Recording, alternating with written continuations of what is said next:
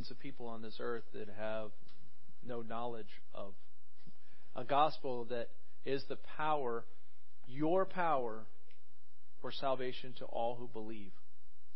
A gospel that people need to hear, a gospel that our friends, our family members need to hear, the gospel that our children need to hear, the gospel that we need to shout from the rooftops, the gospel that we proclaim when we proclaim the excellencies of the one who's called us out of darkness into his marvelous light. Lord, that gospel is our hope today. And Lord, I thank you for your people. Thank you for the reminder today, even as we're singing together, of what it looks like to walk this life together. And we're not meant to do it alone, and you've bound us together in Christ. You've bound us together by your Spirit, and you have bound us together because we are all saved by that same gospel. So, Lord, now as we open your word, continue to bind our hearts together so that we can proclaim how great you are.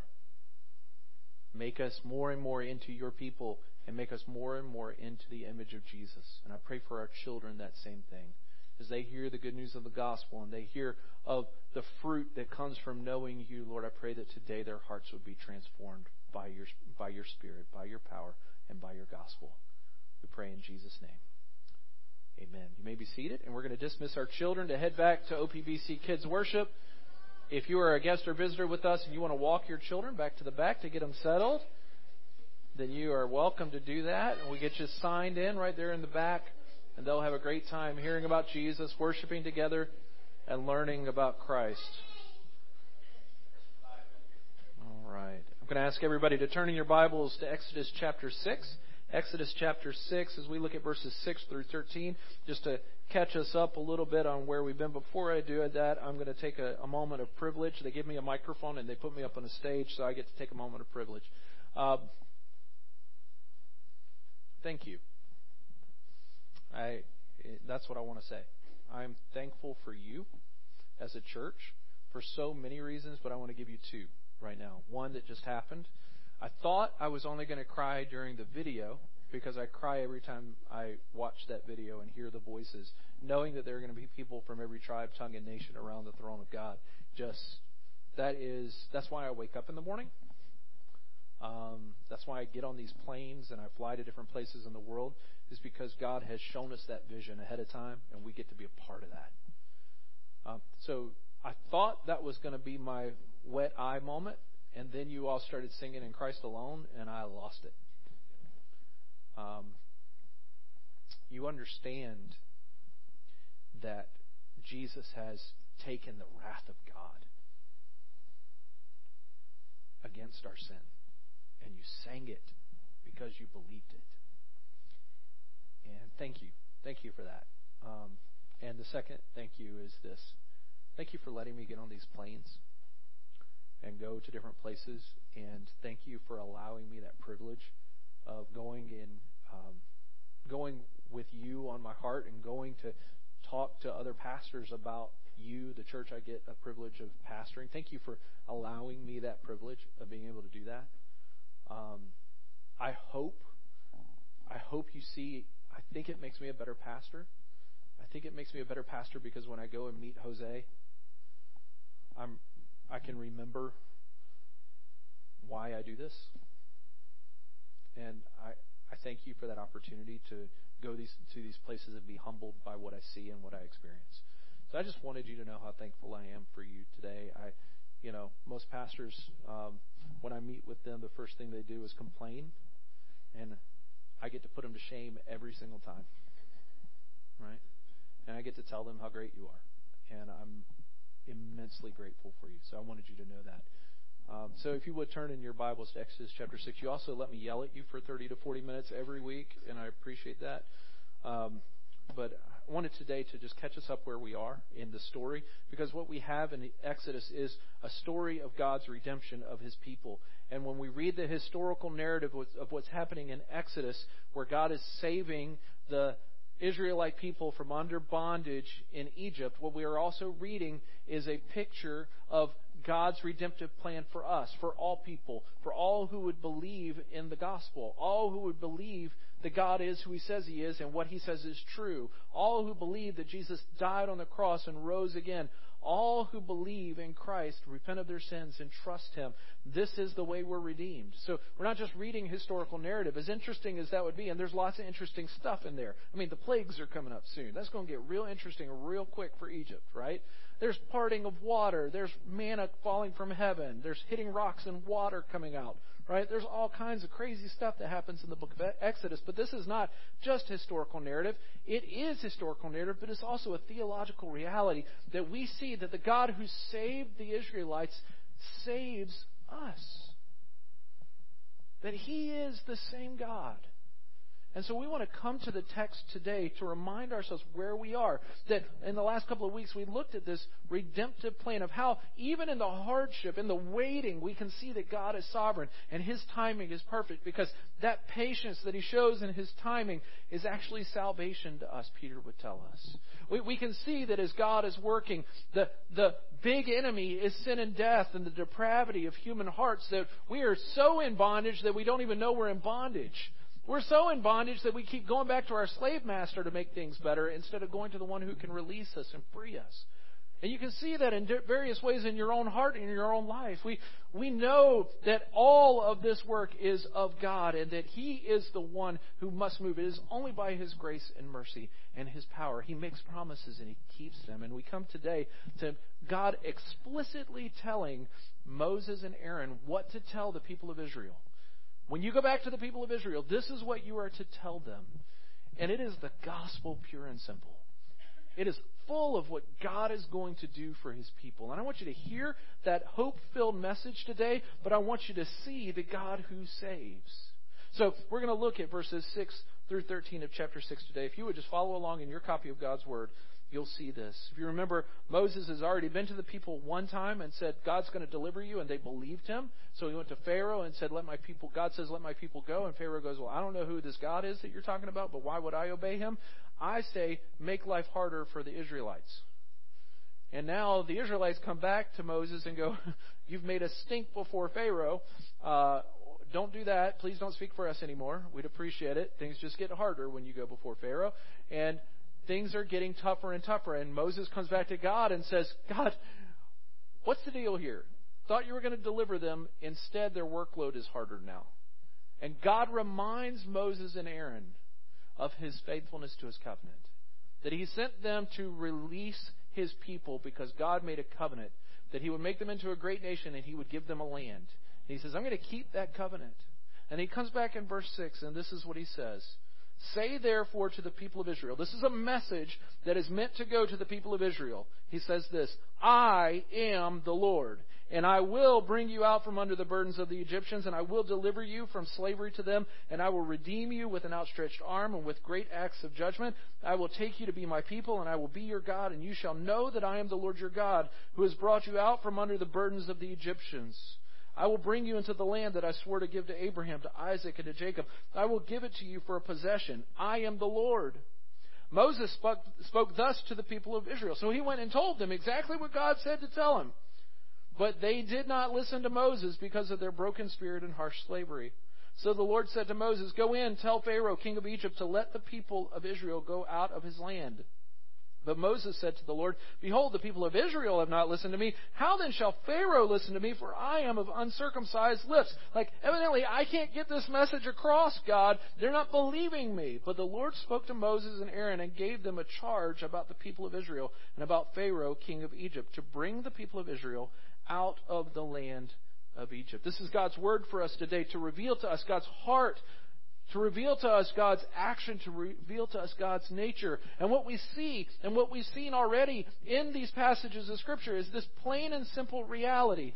God's salvation plan relies not on the faithfulness of mankind. God's salvation plan relies on the promise and the power of the Lord. God said He was going to do it, and God has the power to do it. If God's salvation plan relies on the faithfulness of mankind, it ain't going to happen. It's just not going to happen. From beginning to end, God's salvation plan relies on God's character, not on our character. And praise the Lord for that. Our sins, they are many. His mercy is more. God is the God who is the God who saves. And look at how he puts this. Here's Moses and Aaron coming back and say, Hey, God, we went to the people, we went to Pharaoh, things did not really work out the way we planned. I don't know what to do now. And this is what God says Go back to the people of Israel and say to them, I am the Lord. He closes out in verse 8 with this I'm going to do all of this stuff. I am the Lord. They will know that I am the Lord your God. He wants people to know that He is the Lord. All of salvation is contingent on Him. This is the starting point, the continuing point, the ending point of the gospel of salvation, of God's redemptive plan God Himself. We can add all kinds of other stuff into our gospel presentations. We can make them flashy. We can make them simple. We can do all the kinds of things we want to. We proclaim God is the gospel. He's the good news. People don't look at God as good news. They say He's the guy in the sky who's waiting for me to mess up so He can strike me with lightning. I was in Puerto Rico this week. I had the, one of our pastors, Raul, was with us, and we were driving in the middle of a big storm, and lightning struck right next to the road. I've never seen a man shiver like that. He was in the car up front. I, I'm serious. I think the whole car shook just from him shivering, and he wasn't driving. We stopped for gas five minutes later, and he stood there. Did you see that? How could I miss it, Raul? It was literally right there. Right? I mean, but here's the thing: we we, are such shifting sand, ridiculously small, and yet so arrogant so sure of ourselves. I mean, think about Pharaoh himself. Who is the Lord that I should obey him? The, the fact of the matter is, our gospel is all God. He's the good news, but people don't look at God as good news. They think He's the strike them with lightning when they do wrong God. And what we're here to tell them is, no, God is a just God, and He is a He is a God of wrath against sin, and He is also a God full of grace and mercy.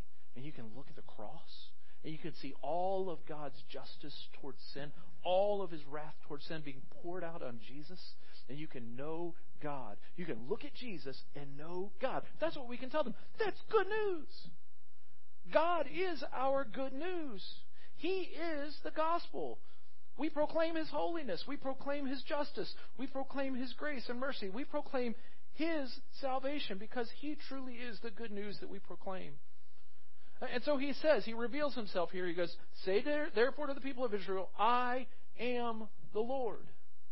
To know this name of God, this is the name of God that was revealed to Moses at the burning bush. I am. He is the Lord. And to reveal that name is to know his purpose in salvation. All of this purpose of salvation is wrapped up in this eternal, unchanging God who rules all things. Names mean something, and God's name means something. When we say, I am the Lord, when we speak on His behalf, the fact that we use His name means something. Names don't necessarily mean a whole lot in our day and age to a lot of people, right? I mean, my name is Brad, and I don't own a yacht. Right? I don't have a sweater that I put around my neck. My name is Brad.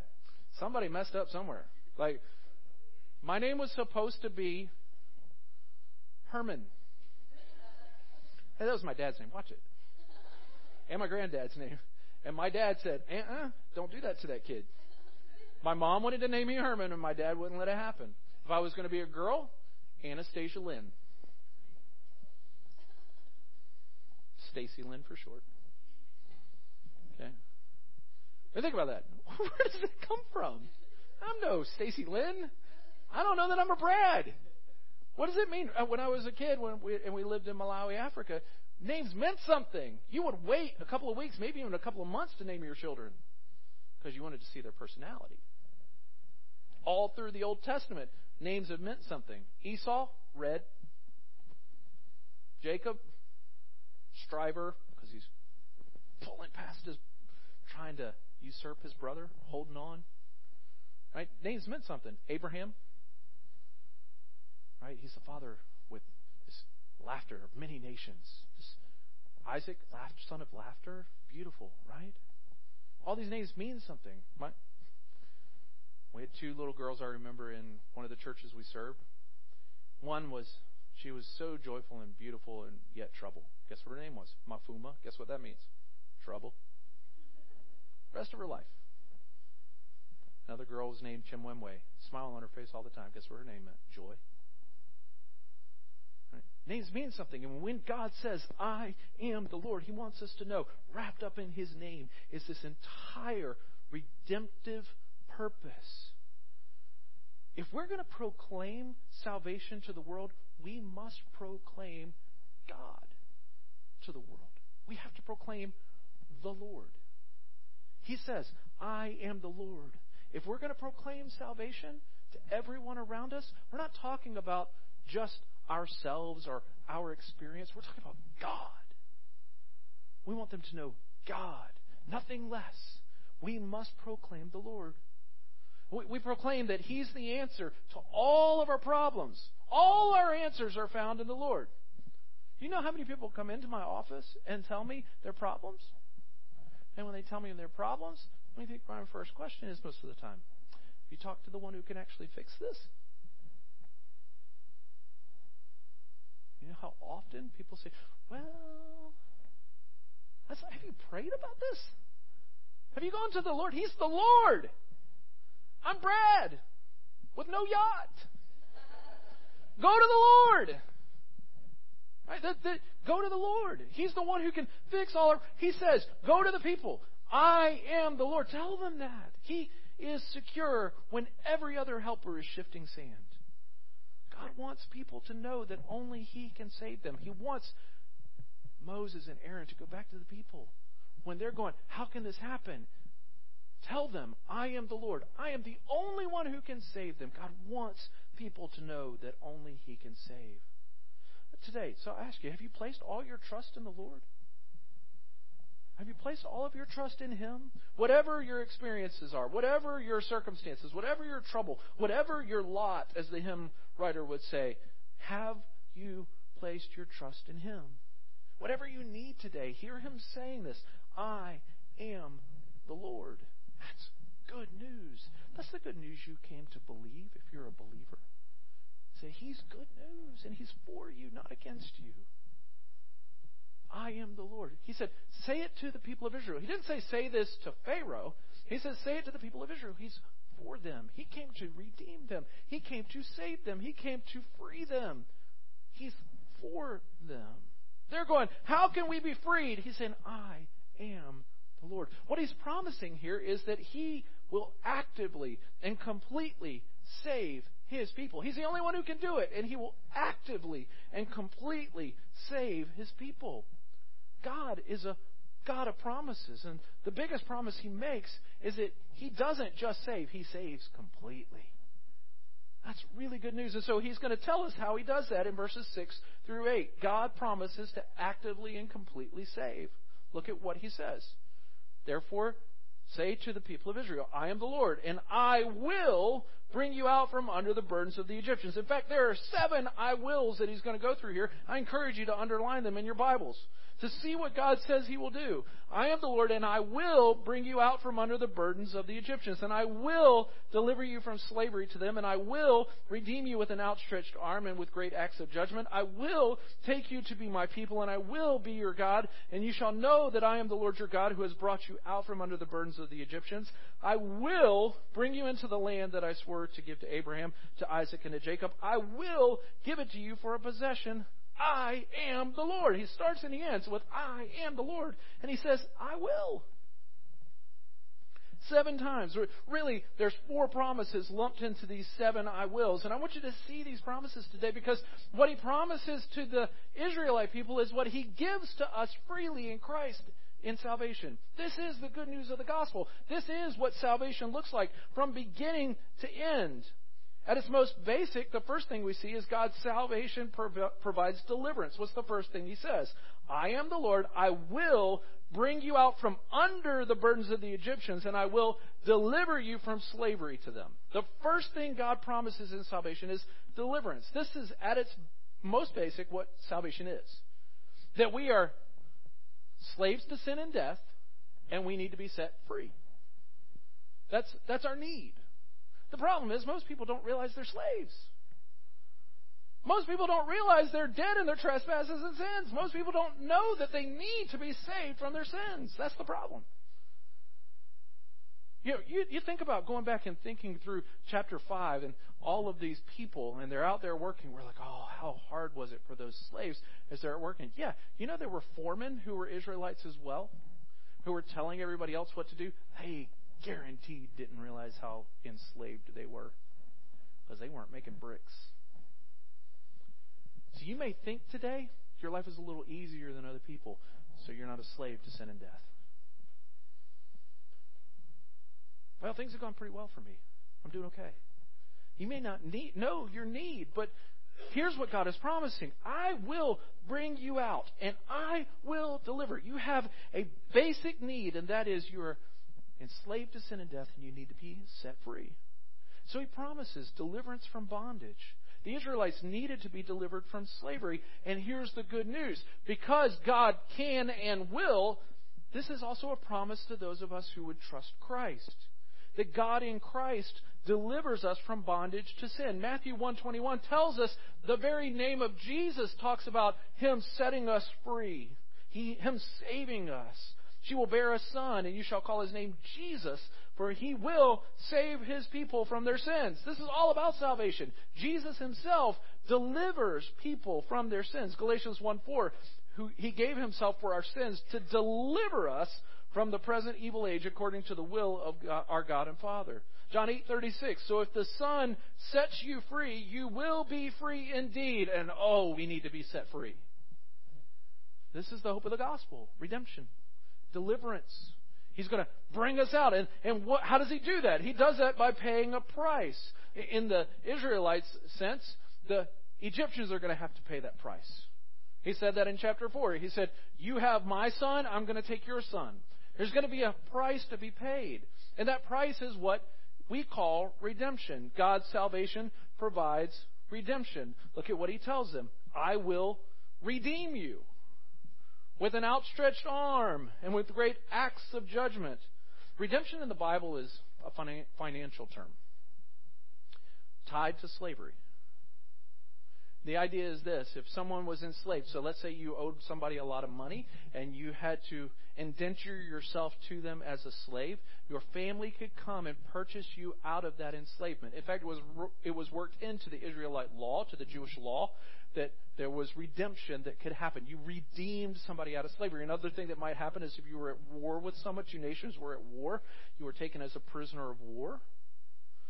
Your family, the government wouldn't do it, your family could come over to the other nation, pay a ransom, redeem you from slavery, and bring you back to your nation. This is what we read in Scripture that He he redeemed us out of darkness and brought us into light. That He took us from the kingdom and brought us into a new kingdom. This is what God is doing. He redeems. This financial term is a release of a slave by the payment of a ransom. And God would provide redemption for His people. How would He do it?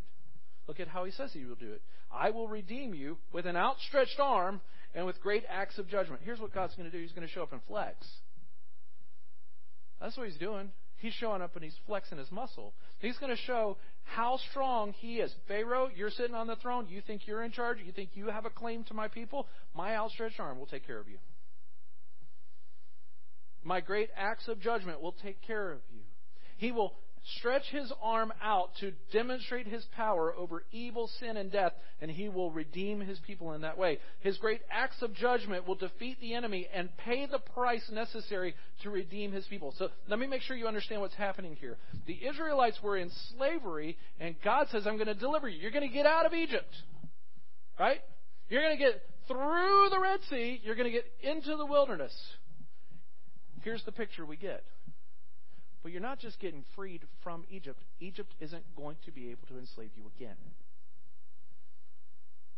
Remember what happens at the Red Sea? It's not just that it parts to let the people through, it swallows up the Egyptians too. The price is paid. You no longer belong to Pharaoh.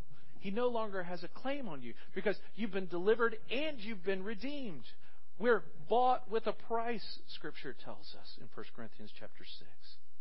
So in the gospel, what we believe, what we teach, what we proclaim as we proclaim the Lord is that through the judgment poured out on Jesus, through all of God's wrath towards sin poured out on Jesus at the cross, and through the power of the resurrection, through these outstretched arms, and through this work of mighty judgment from God, we find ultimate and complete redemption and salvation. We're bought with a price. This is why Jesus on the cross, before he took his last breath, he said these words It is finished.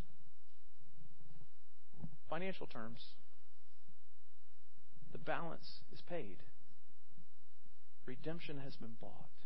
I want you to hear the good news of this. This is the gospel. The gospel is not that God makes salvation possible, it's that God completely saves. Oh, my word, that's good news. It's not just that God looks at us and goes, All right, I want to give you a way. He says, I am the way. He doesn't say, Hey, I want to make sure you have a good life and maybe we can make salvation possible for you. No, he says, It is finished. The price is paid. That's the good news of the gospel because he is the Lord. Colossians 1 tells us he has delivered us from the domain of darkness and transferred us to the kingdom of his beloved Son, in whom we have redemption, the forgiveness of sins. So God's salvation provides deliverance, God's salvation provides redemption, and God's salvation provides adoption. That's the next part. This redemption in the Bible is the, usually the work of a close relative, a family member. We will see this later in Scripture as we work through, called a kinsman redeemer. Someone who can take this person out of their slavery and bring them back to redemption, bring them back to deliverance. And God relates as this redeemer because of his love and his covenant for his people. So in chapter 4, he says, They're my firstborn son. He, he comes close as a family member. And he even, all the way back to Genesis chapter 17, tells us of this great reality that he's establishing a covenant between himself and the offspring of Abraham. That he's going to do this from generation to generation. He's a father to the fatherless. He's the one who brings us close. So, this idea where he says, I will take you as my own, I will bring you close to me. I will take you to be my people, it says in verse 7. And I will be your God, and you shall know that I am the Lord your God who has brought you out from under the burdens of the Egyptians. This familial relationship, this intimate relationship, shows us that God adopts people. So here's the good news He doesn't just deliver you from slavery, pay a price so you can't go back to your slave master. He also says, okay, you don't just come into my kingdom as slaves, you come into my kingdom as sons and daughters. This is the salvation he offers. This is the salvation he works from beginning to end. God does not just redeem us from slavery, but adopts us as sons and daughters. Oh, what good news to tell people! You were alienated. Now He's made you His children. God does not just save us from sin, He also saves us to be His sons and daughters. You are no longer slaves to sin and death. You are sons and daughters of God. He's established a covenant and He will keep it. He says there in verse 7, I will take you to be my people, and I will be your God, and you shall know that I am the Lord your God. Oh, what good news of the possession we are of God as his children. This, as Philip Graham Ryken says, this relationship with his people is one of intimate mutual affection. And with this glorious promise, how glorious is it? Well, we are saved not just from slavery, but now we're included by the promise of Jesus Christ into the family of God for eternal uh, eternity. This is an eternal promise, and it's been his eternal purpose. Ephesians 1 says he predestined us for adoption as sons through Jesus Christ according to the purpose of his will. This has been his purpose is to adopt for himself sons and daughters out of slavery to sin and death into his family. This adoption is secured by God. We're given the right to be called the children of God. John 1:12 says to all who did receive him, who believed in his name, he gave the right to become children of God. We get to call him Father, where Jesus himself taught us to pray, Our Father who art in heaven. That was a new concept about God. Our Father. We're brought in as his children, adopted. This adoption secures us in his kingdom and secures an inheritance for us. God is working salvation from beginning to end. He's delivering, He's redeeming, He's adopting so that He can give us all the promised inheritance that He has promised. Galatians 4 tells us to redeem those who are under the law so that we might receive adoption as sons. Because you are sons, God has sent the Spirit of His Son into our hearts. And Ephesians 1 tells us that's like the down payment of the inheritance that's coming, is we have the Spirit living within us now so that we cry out, Abba Father, so you are no longer a slave, but a son, and if a son, then an heir through God. What good news is that? He doesn't just say you get to come in and be adopted. He says you get to join in the inheritance that Jesus has earned by his shed blood. That is, Jesus is rightfully, because he's the firstborn, he's the Son of God. He is the first and the last, the beginning and the end. And we get to we get part of that salvation. We get part of that inheritance. And so that's the last thing we see in the text. God's salvation provides an inheritance. We have adoption and we have inheritance. Because we have a God who saves completely and redeems us from slavery and adopts us as sons and daughters, we get part of this inheritance. Verse 8 I will bring you into the land that I swore to give to Abraham, to Isaac, and to Jacob. I will give it to you for a possession. I am the Lord. It's not just they're being brought out of Egypt, they're being brought into Canaan. We're not just saved out of sin and death, we get heaven. It's not just that we get we get brought into the family, we get to be with him forever. No separation. This is the security we have. God promised to not just deliver his people from slavery, but to deliver them into an inheritance. 1 Peter chapter 1 Blessed be the God and Father of our Lord Jesus Christ. According to his great mercy, he has caused us to be born again to a living hope through the resurrection of Jesus Christ from the dead, to an inheritance that is imperishable, undefiled, and unfading, kept in heaven for you. That sounds really good. Like, are you seeing the good news? Like, on every single page, good news after good news after good news, all wrapped up in, I am the Lord. We're telling people who God is. And it's just good news after good news. My parents left me an inheritance. One day it will go away. It will be spent or given to my kids and to their kids. It will be passed down, but it won't be mine.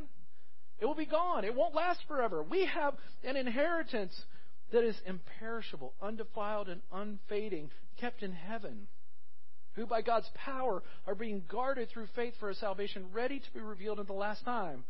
We get this inheritance, and we're told that God is keeping it for us by His power. The same power that says, I am the Lord, the same power that says, I claim you, the same power that saves us, the same power that declares us his sons and daughters, is the same power that is keeping our inheritance for us. That's what God gives us in the gospel. How can this not be good news? The point is clear salvation from beginning to end, deliverance, redemption, adoption, and inheritance starts with I am the Lord. It's all of God. It's not of us. How arrogant would it be of us to say, I did this, I did this, when seven times God promises, I will. And the only thing he says about us is, then you will know that I am the Lord your God. All of it is God's work.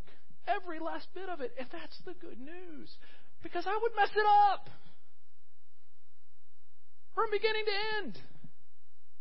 No way I keep that inheritance. I'd spend it. I'd waste it.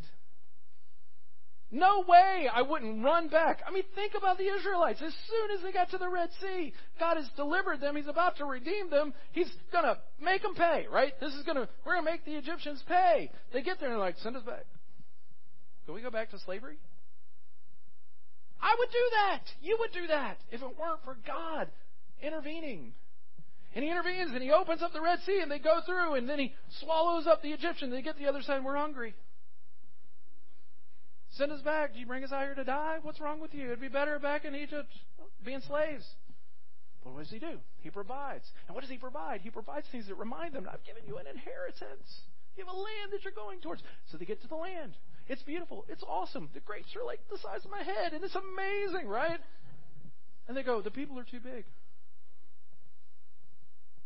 Send us back. Do you understand that if God doesn't intervene, people will stay in their sin and death? They will return to their slavery if God does not intervene at every step of the way. But His purpose is that we would know that He is the Lord our God. So do you know Him? Do you know that He is the Lord? Do you, do you put yourself in a position of utter dependence on Him because He is the Lord? So when we declare the good news that salvation is from the Lord from beginning to end, that He saves, it is good news. So how come people don't listen to it? I mean, look back at the text. Moses and Aaron go to the Israelites and they say exactly that. I mean, can you imagine they hear this good news? I will, I will, I will, I will, I will. So you'll know that I am the Lord your God. I will, I will, I will. They go back and say, This is what God says. He is the Lord and He will, He will, He will, He will. And the people, it says, did not listen to Moses, verse 9. They didn't listen. Why? Because of their broken spirit and harsh slavery. Philip Ryken says this The problem with people is that they are enslaved to slavery. They're enslaved to the slavery. It says that they were broken spirited, that they were so broken down that they didn't realize that they needed God to save them. It, they couldn't see the good news. They were just worried about surviving another day. They weren't worried about being set free. Why? Because they're so brokenhearted, because people are so dead on the inside spiritually that unless God intervenes, people are going to stay dead. Ephesians chapter 2. You were dead in your trespasses and sins in which you once walked, following the course of this world, following the prince of the power of the air, the spirit that is now at work in the sons of disobedience, among whom we all once lived in the passions of our flesh, carrying out the desires of the body and the mind, and were by nature children of wrath like the rest of mankind. But God. But God, being rich in mercy, because of the great love with which He loved us, even when we were dead in our trespasses and sins, made us alive together with Christ. Without the intervening grace of God, people will remain dead in their trespasses. People will remain enslaved. God must break the chains of sin and death, and He does that by His Spirit. John 5 tells us that. That one day, truly, truly, I say to you, whoever hears my word and believes Him who sent me has eternal life.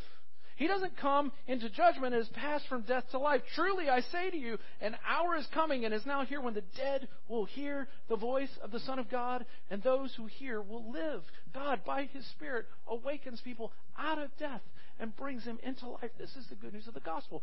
God will. That's the good news of the gospel. The good news of the gospel is not you can and you can't. The good news of the gospel is God will.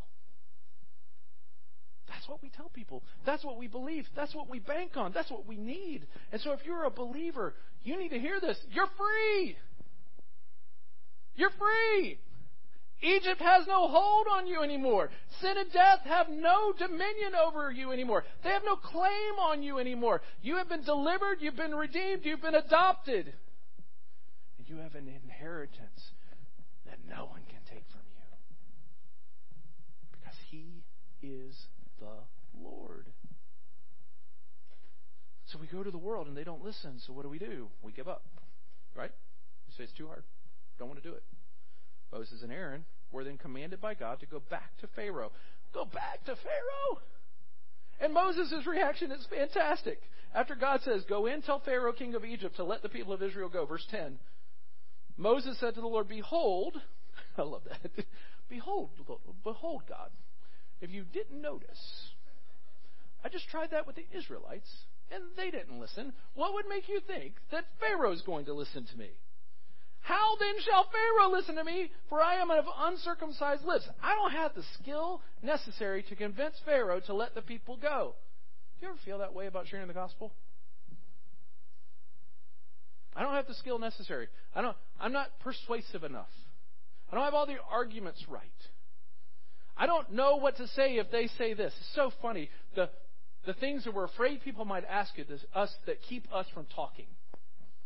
What if they ask this? Well, I better not start because they might ask that. The point is clear. Salvation from beginning to end is of the Lord. God is the gospel. And He's given us the gospel that is the power of God unto salvation. Start talking about who God is and what He has done. Because you're free from all of that. You're free now to proclaim how excellent He is. So Moses and Aaron were commanded to go back. And what were they there to say? Salvation is from the Lord because He is the Lord. Look at what they're commanded to say. They're commanded to say, I am the Lord. They're supposed to be proclaiming salvation is of the Lord. They're not supposed to be saying, I've got a really good argument that I think will argue into the kingdom. I think I can convince you to be a Christian. I think I can convince you to follow God. They're not supposed to do that. That would be circumcised lips in their mind. No, they're of uncircumcised lips. It's the same as the Apostle Paul. It's the same as Peter. It's the same. Sometimes all we have is the gospel. In fact, all we have is the gospel. Every pastor I met on Puerto Rico this past week, when I asked them how I could pray for them, hey, you know what we need? We need gospel tracts because we just want to go share the gospel with people. One guy said this, and then the next guy said this, and the next guy said this. We don't know what to do half the time. All we do is preach the gospel. And I went, you think I know what I'm going to do this Sunday? Because the gospel is the power of God, not my power, not your power, it's the power of God unto salvation. Because salvation is from the Lord alone, we are simply commanded to obey God's call to go and speak. That's what God said. Go in, Verse 10 Tell Pharaoh, king of Egypt, to let the people of Israel go out of his land. And then after the excuses, God comes back and says, He gave them a charge about the people of Israel and about Pharaoh to bring the people of Israel out of the land of Egypt. Let me repeat myself, God says. Go tell him to let them go. That's what you're to do. You're not supposed to actually be the one to let them go. I'm going to do that. You go tell him to let them go. He's not going to do it. I'm going to do it. So we speak into the darkness with the gospel, not expecting us to be able to break through the darkness with light. We expect God to do that. Because He's the one with power, He's the one who is the Lord. So do you feel like you just want to give up? Remember, He is the Lord. Do you feel like no one will ever believe if you share the gospel them? Remember, He is the Lord. Do you feel like things only get tougher when you do the right thing? Remember, He is the Lord. And if anyone is in Christ, he's a new creation. The old has passed away. And we are given this charge. Christ reconciled us to himself and gave us the ministry of reconciliation. That is, in Christ, God was reconciling the world to himself. And he says, we are ambassadors for Christ. And we make the appeal. God makes his appeal through us. So we go up to people and we implore you on behalf of Christ, be reconciled to God. He is the Lord. That's what we're offering people. Nothing more, nothing less. So I want you to see is the last point, believer, if you're here today and you you're struggling, you're struggling to share the gospel with that one that you had or that 10, you're struggling with sharing the gospel with them. I want you to hear this. God saves. God saves. Kanye got saved. He could save your best friend.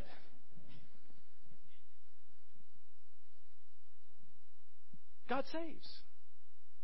Some of you just said, Who's this Kanye guy? He just to. Well, look it up. But don't listen to anything before this week. Okay? Don't listen to any of, any of his music before what came out this week. Okay? God works miracles. He saves people. He did it for you.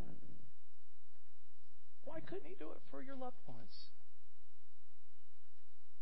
if you're here today and you say, I, I don't know who this Lord is, but He sounds pretty powerful pretty scared of him, I want you to know you should be. He's worthy to be feared, but he doesn't need you to be. He invites you in to be his sons and daughters. He's fearful, but he is good. He is good. But if you're here today and you're a believer and you say, I don't know if I can keep doing this, I don't know if I can keep telling people it just doesn't work, I want you to hear this, okay? Look at what God says to Moses and Aaron. God said, Let me tell you this again. Go in and tell them. Go in and tell Pharaoh. It's not your job to make him listen, it's your job to go tell him. God is not interested in our excuses. What he wants is obedience and faith. God isn't interested in our excuses. Man, we can come up with a lot of them, can't we? But he commands us to go. This is good news. Why would we not want people to know it? Let's go tell someone how great God is. He is the Lord. Let's pray. Father, I pray that today we would know just how great you are. And we would proclaim your excellencies to everyone we meet. Why? Because you are the Lord. You deserve it. and you have saved us. You have delivered us. You've redeemed us. You've adopted us, and you have promised us an inheritance. And you are securing that by the same right arm that saved us, that delivered us, and redeemed us. The same love, the same spirit that now brings us into adoption. You have secured our inheritance that way. Help us to proclaim that good news, that in Christ we find salvation. I pray this in Christ's name. Amen. We're going to sing as we go today. Let's sing together. There is only one hope for us. All other ground is sinking sand. Do you trust Him and trust Him completely? Our solid rock. My hope is built on nothing less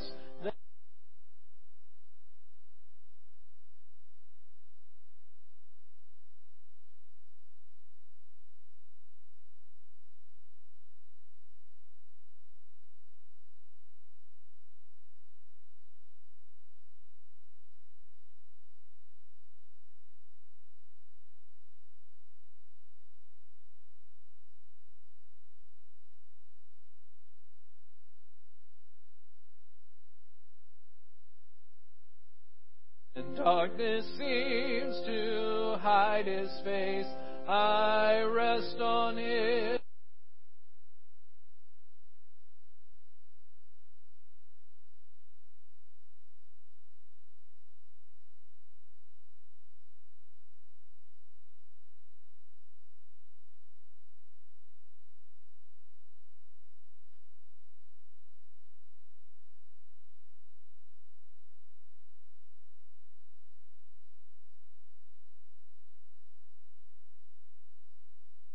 and on the last, when he shall come.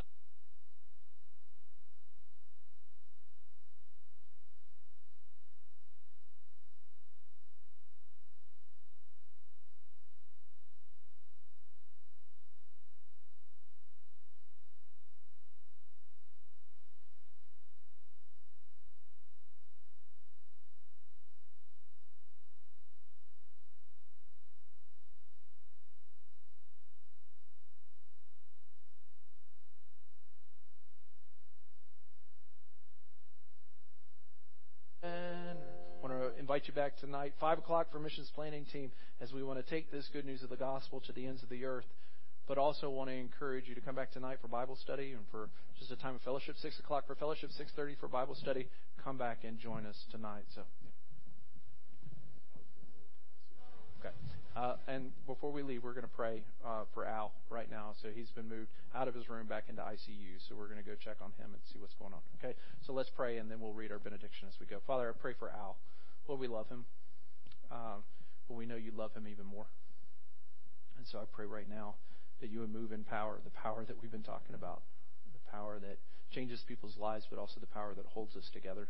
And I pray that you would move in his body right now to give him everything that he needs to endure and to persevere right now. And Lord, we pray that you would give him peace, give give him everything necessary to trust you in the middle of this. And Lord, we're we're looking for you to work in power so that we can proclaim how great you are when you do it. We pray these things in Christ's name. Amen. But you're a chosen race, a royal priesthood, a holy